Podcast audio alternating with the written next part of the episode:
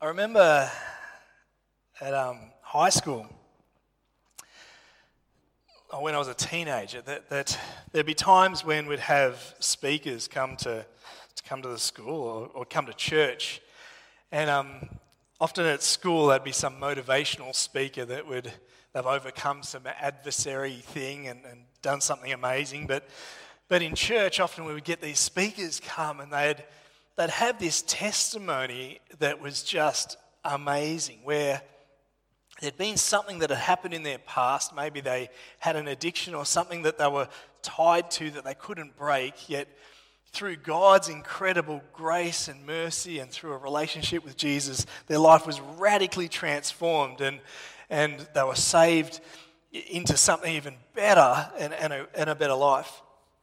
And I remember as a teenager, missing the entire point. Instead of hearing about what the relationship with Jesus did, I remember just hearing what they'd been through and thinking, like, my story's boring. And I remember as probably a 14-year-old or something, thinking, like, being actually really genuinely upset. It's like, wish I was on drugs. Which is ridiculous, but because I didn't have a good testimony. I didn't have a good God story in the eyes of transformation from something to something. I was like, it was crazy.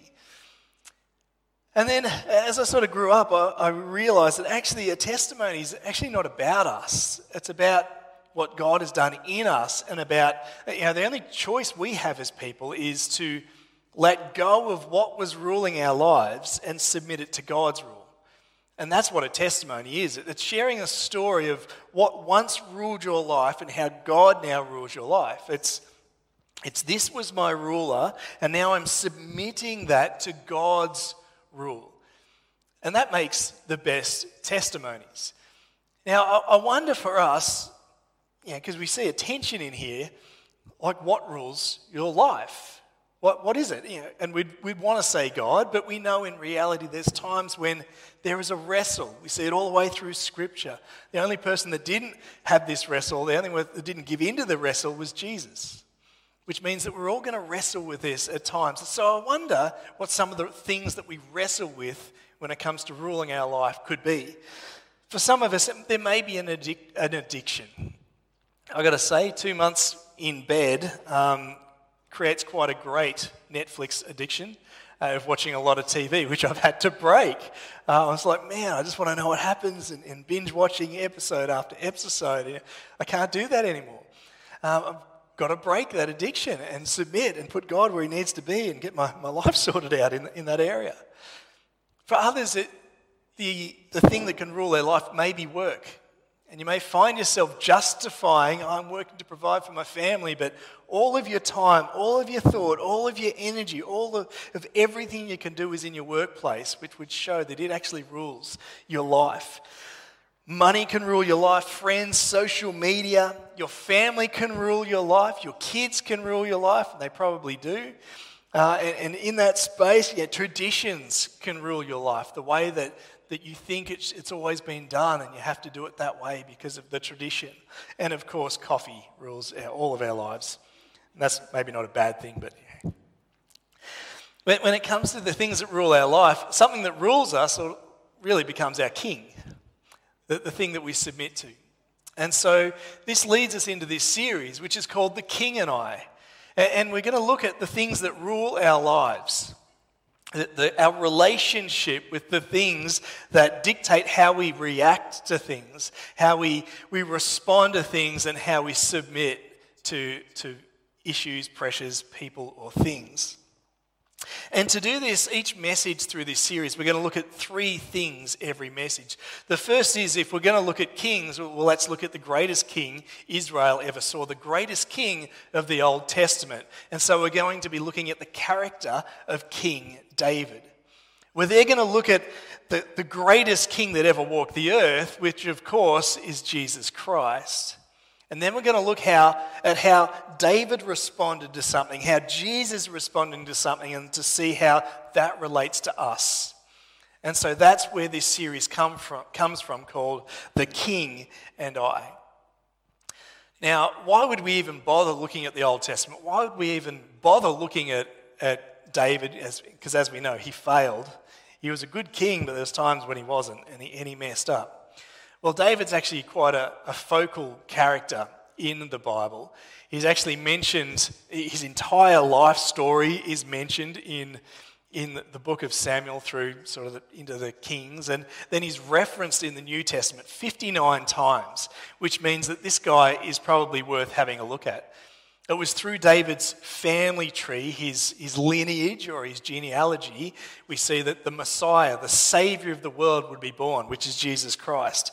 And so because of that, if the Old Testament says he's important, if the New Testament says he's important, well, he's probably important. So we're going to spend some time looking at David. But to do that, before we dive in, we're going to look at how the time period affects the way we read the Old Testament. And so a little bit of a history lesson before we sort of jump in to the key passage. And so we see that the year is the 11th century BC, before Christ. And in that we see the book of 1st and 2nd Samuel and the first and second Kings. I don't know what I was going to say then. And these two books were originally, well, there's four books, but originally there were two. The book of Samuel, not 1st and 2nd, but they were one literary piece, was actually the writings of the prophet Samuel, who God used to share God's message with his people. And in those days, that was how you heard from God. God would speak through his prophets, and what they said was essentially law, because it came directly from God. Then we see the book of Kingdoms, originally. The original title was Kingdoms, which is the kings that came out of what is now 2 Samuel, and how they acted. Now, through David's journey, he united all the different tribes, and then through the kingdoms, they fractured off again. But David's important because he unites the nation. We'll talk about that in just a second. And so I've got this book of Samuel and book of Kingdoms, and then when the Greek translation came through called the Septuagint then splitted them into two books, 1st and 2nd Samuel, 1st and 2nd Kings, for referencing reasons. We see that this is a time, as I said, where the tribes, the nation of Israel, isn't really a nation. They're God's people, and they've been given this land called the Promised Land, known as Canaan. It's modern-day Syria, Lebanon, Jordan, and Israel. It's in that space in the world today. And this Promised Land was given to God's people, but there's these tribes that came out of Judah's family tree, and these tribes aren't really getting on well. You're going to have to use your imagination for this, but picture this. Picture one country with different states and territories, where each state and territory is sort of making up their own rules and their own translations of what's happening in the world. And then when you get to the borders, there's like tension, because it doesn't translate across the border. You might have to use your imagination, and I might be a bit cheeky in sharing that. But that's the way the world was back then. And there's these tensions and these interpretations of Scripture and how to live that means that they're not all united. And David's going to come in and unite them, which is one of the reasons that he became this sought-after king, because he united all of the tribes under one God, one nation. And so David's worth looking at, but how does David begin? What's his origin story? Well,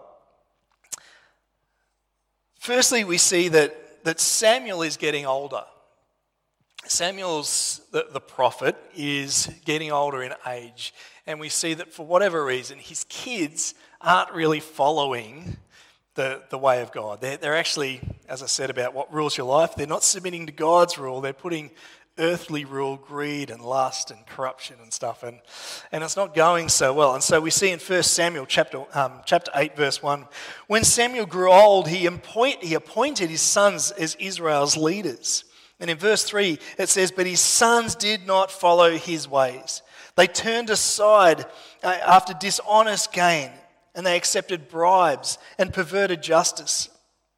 So all the elders of Israel gathered together and came to Samuel at Ramah.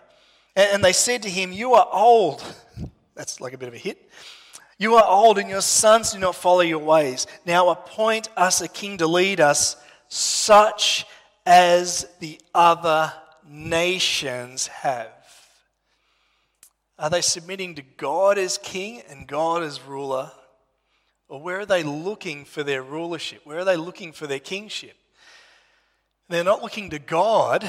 They're now looking, we want someone to lead us like they have. They're not looking to God. They're looking at others, such as the other nations have. In verse 6, but when they said, "God, give us a king to lead us," this displeased Samuel, and so he prayed to the Lord. And the Lord told him, "Listen to what the people are saying to you. It is not you that they have rejected, but they have rejected me as their king."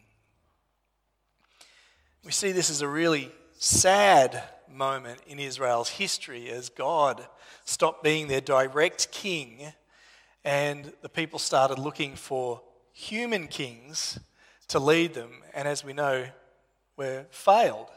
Samuel himself, for whatever reason, his kids aren't following his ways, and they've been rejected as prophets and ambassadors between God and his people.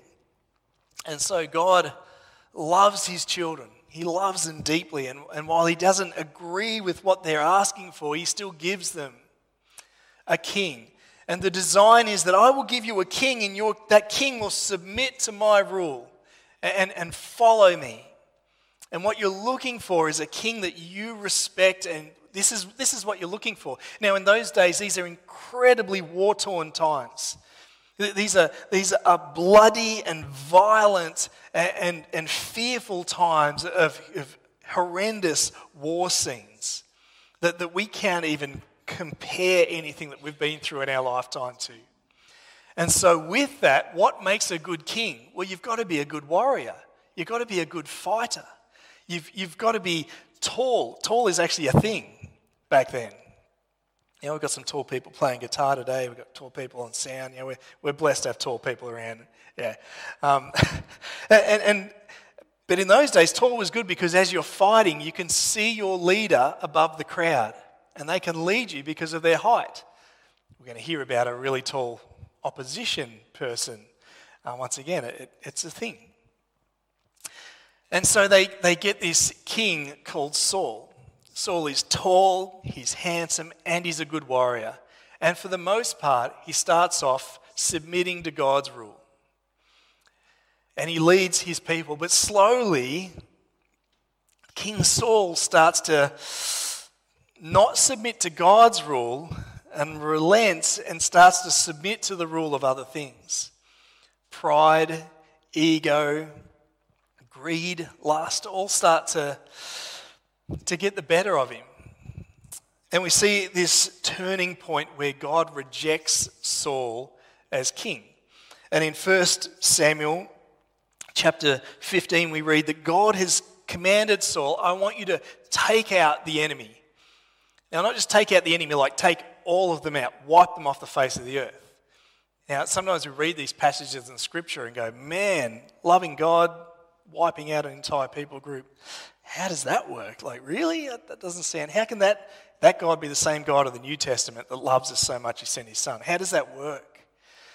If you want to go a little bit deeper, in your study notes, which you can get either on the web page, you can collect hard copies at church, or download straight from the web page. It's probably the easiest way. Those study notes actually have a page dedicated to this part of Scripture. I didn't want to overlook it, but I did want to go into it in huge detail today.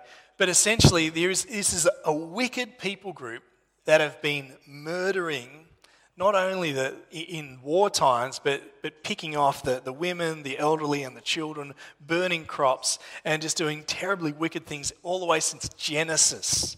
So for a really long time, God's people have been attacked by this people group called the Amalekites.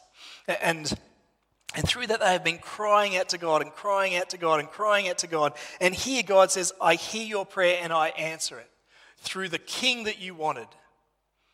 You wanted a king, I gave you a king. You wanted an answer to prayer, here's the answer to prayer. King, give me the answer to prayer. And then King Saul gets there and goes, yep, I'm going to wipe everything out. I'm going to follow God. But man, that crop looks good. Man, those animals look really... We just can't kill all the animals. Like, surely we'll keep some of them. Some of their people are good workers. Let's keep some of the... And they keep some of the stuff. And that actually leads to some of the downfall in further scripture. And we actually see that it's at that point that because Saul doesn't obey God, he is rejected as king, which brings us to our primary text today. And as we open up scripture, I want to ask you the question about humble beginnings.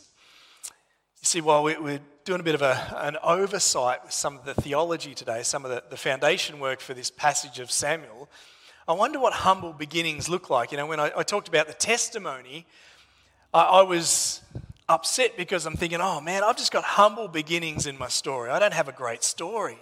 I actually grew up in the church, which is the best story of all. Like, don't we want, you know, for parents, don't we want that for our kids, for them to grow up in the church and not make some of the mistakes that we see that are out there in the world? But humble beginnings mean even more than that, that we humble ourselves. And God can use those, no matter where you've come from, to do amazing things in your life, because it's, once again, it's not about what we've done, it's actually about what we submit to God. And there's always a wrestle in that and how we live to God's rule and submit those things to Him. And so we're going to see a humble beginning in this passage today. 1 Samuel chapter 16, verse 1.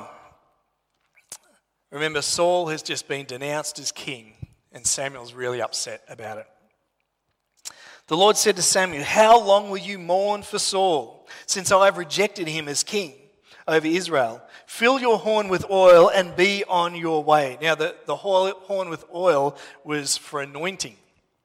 And we've gone through this again, but just a really quick overview of anointing again is that back in the day, if you had a special ram or sheep or animal, there were lots of bugs and there were these ticks that would actually get into their wool and fur and try and bore into their head and kill the animal.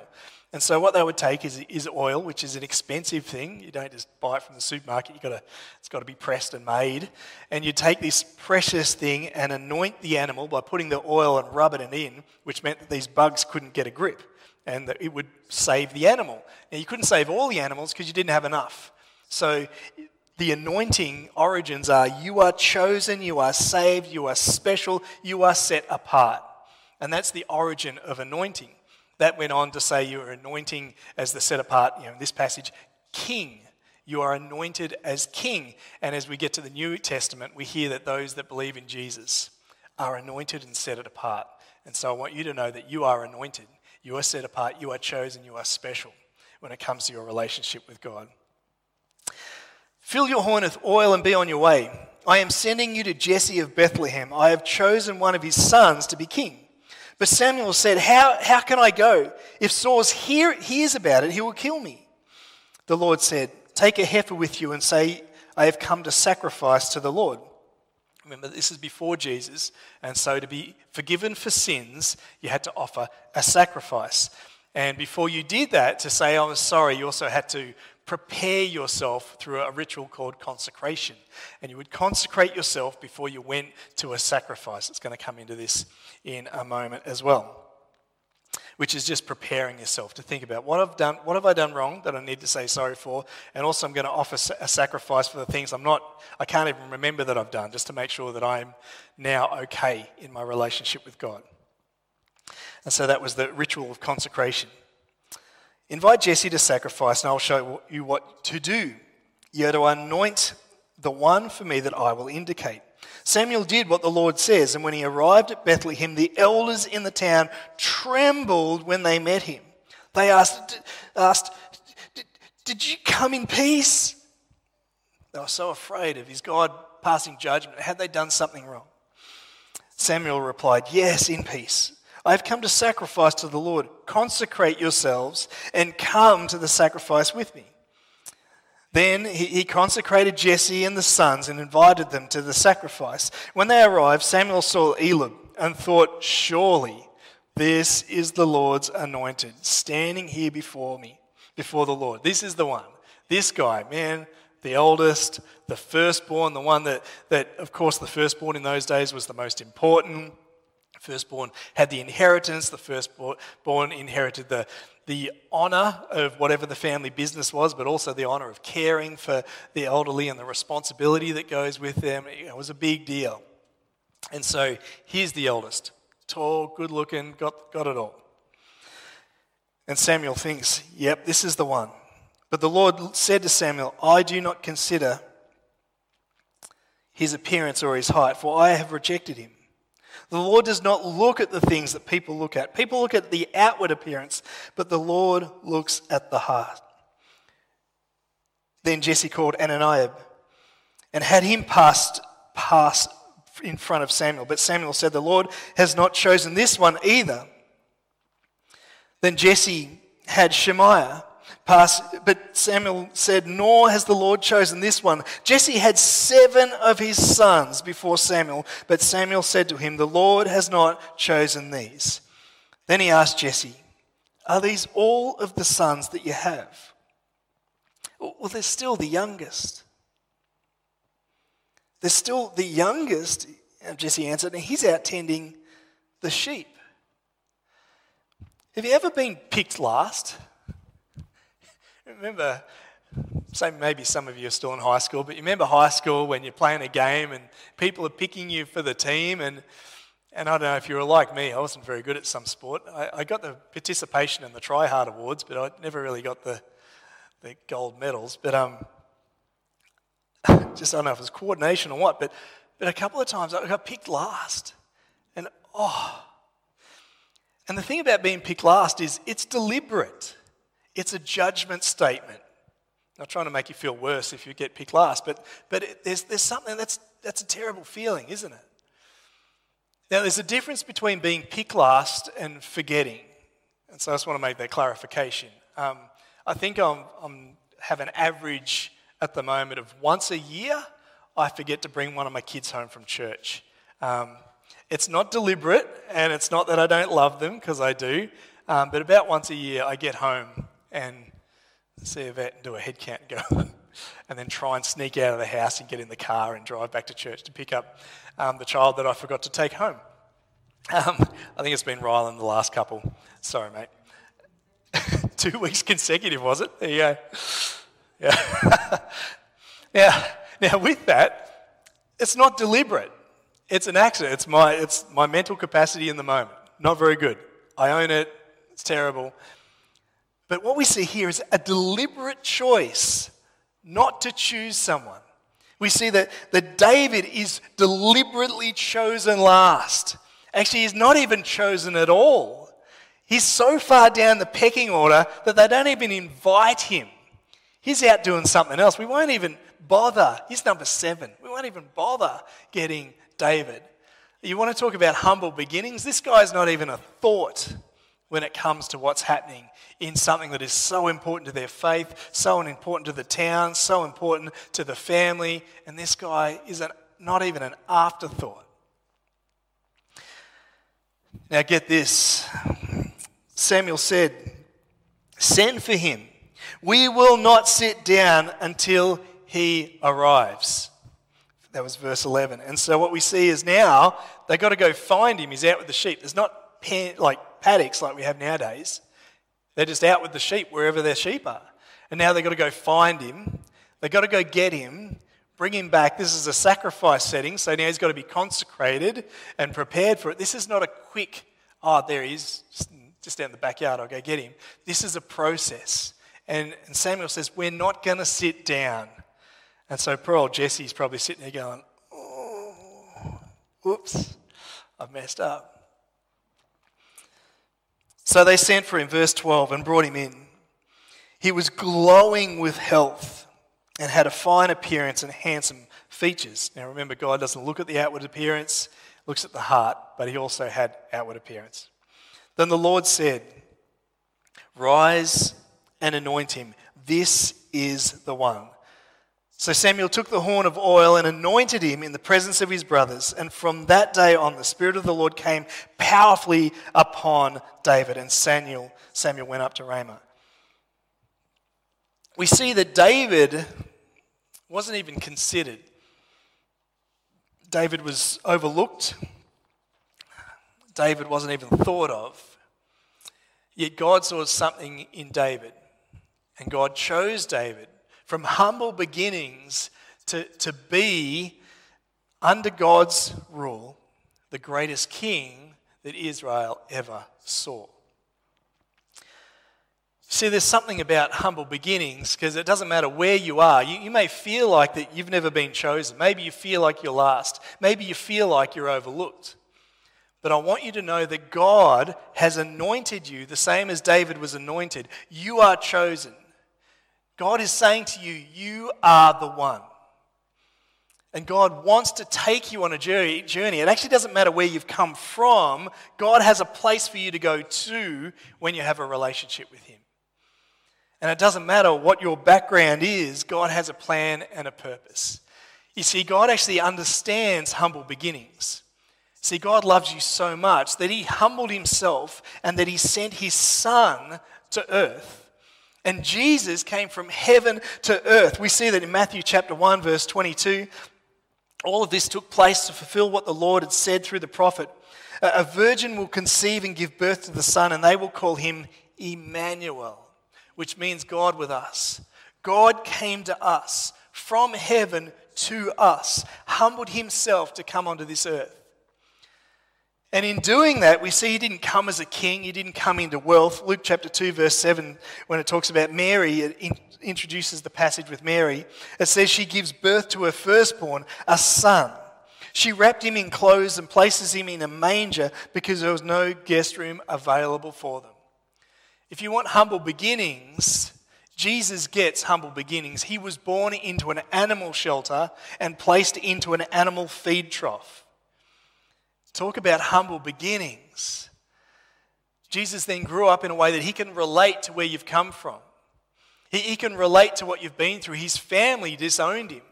His best friends kept falling asleep in Gethsemane. When they arrested him, his close-knit group spread and ran away from him. One of his closest friends totally disowned him, not once but 3 times.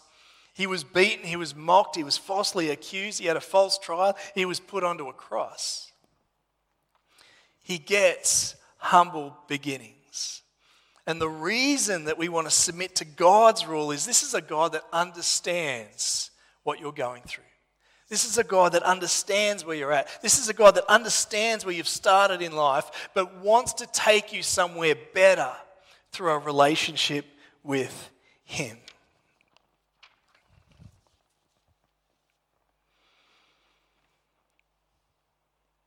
This series, we have the opportunity to go through some things that may rule our life in a way that we can submit them to God's rule. Times when we see this journey that God has for us, when we think about the King and I, and what that relationship can do as we journey into the future. Next week, we look at what it is to be a reluctant hero. How maybe God wants to take us from here and journey us to there, but in that, I don't really want to do that. I don't know what this looks like. I don't know. But in that, God can take your willingness to be obedient, and you can be the hero of a story, even if you don't want to go, but in a good way. We're going to see what it is to become in incredible pressure, and we know that there's lots of pressures in the world at the moment. How do we show godly character and integrity when we're under pressure? We're going to see how God is a God of second chances, and no matter how much we've messed up and put other things ruling our life, God is a God of second chances. And how, finally, we're going to see how we can be men and women after God's own heart. I want to invite you to journey with us through this series as we look at the King and I. And I want you to know that no matter where you've come from, God has somewhere for you to go when you have a relationship with him. From humble beginnings, God turned a shepherd boy into a king, a baby born into a manger to the Saviour of the world, and he has a plan for you. Now brings us to a time of communion. And with this idea of humility and this idea of the king and I, we have an opportunity to look at humility and the cross in two different ways. We've spoken about it a little bit, the first one a little bit, in that God humbled himself so much that he sent his son to earth to die on the cross for you and for me. The second thing that we are reminded of around humility when it comes to the cross is this, that when we come to the cross, we acknowledge something. We acknowledge that there is nothing that we can do to repay what God did for us. I know I get a sense of achievement when I do something. You know, I don't want handouts, I want to earn my way. You know, when I do a hard day's work, I get a good day's pay. When I work hard on something at home and stand back and I see what I've created, there's a sense of pride. But there is nothing that I can do to work my way into heaven. There is nothing that I can do to say thank you for what God has done for me. And so when we come to the communion table, it's a time of humbling ourselves and just saying, there's nothing I can do, so thank you that you did it. Humbly, I accept what you did, knowing that there is nothing in me that can thank you enough for the gift that you gave me through your sacrifice.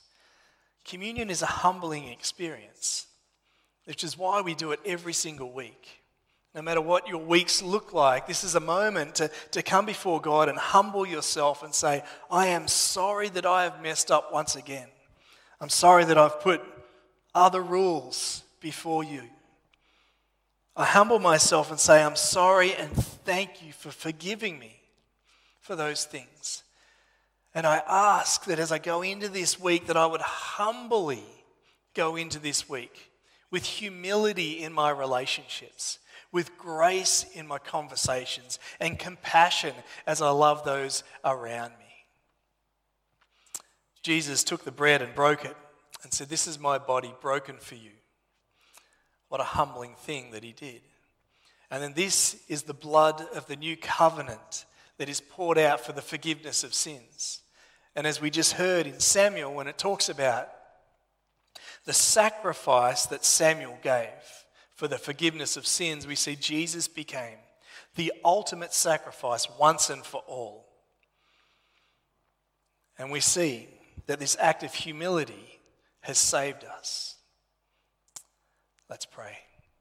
Dear Heavenly Father, we thank you so much that you humbled yourself, that you came from heaven to earth to live a perfect life. And in doing so, you were able to take what you didn't deserve, in that all that we have done wrong in our relationship with God, you took onto yourself so that we would be made pure, clean, white as snow. So God, we humbly thank you. We say sorry for the things that we have done wrong, and we come before you with a repentant heart and ask for your forgiveness and thank you for what you did for us. God, we ask that we would be humble in the way that we interact with others, because you are humble with us. We ask that from this day, from this moment, that we would once again reflect on what you did for us with humble beginnings, so that we could be the men and women that you've called us to be. Thank you for what you did on the cross for us. In Jesus' name, amen. Please take the elements in your own time.